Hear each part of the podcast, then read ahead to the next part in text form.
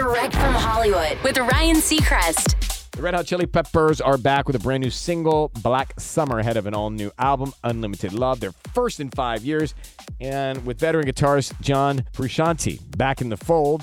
And while his return does bring back some of the vintage Peppers sound, the single hints at a new direction sonically, which is exactly where frontman Anthony Kiedis wants to go. He tells NME, I really didn't want to tell the same old story we've been hearing for the past 50 years in rock.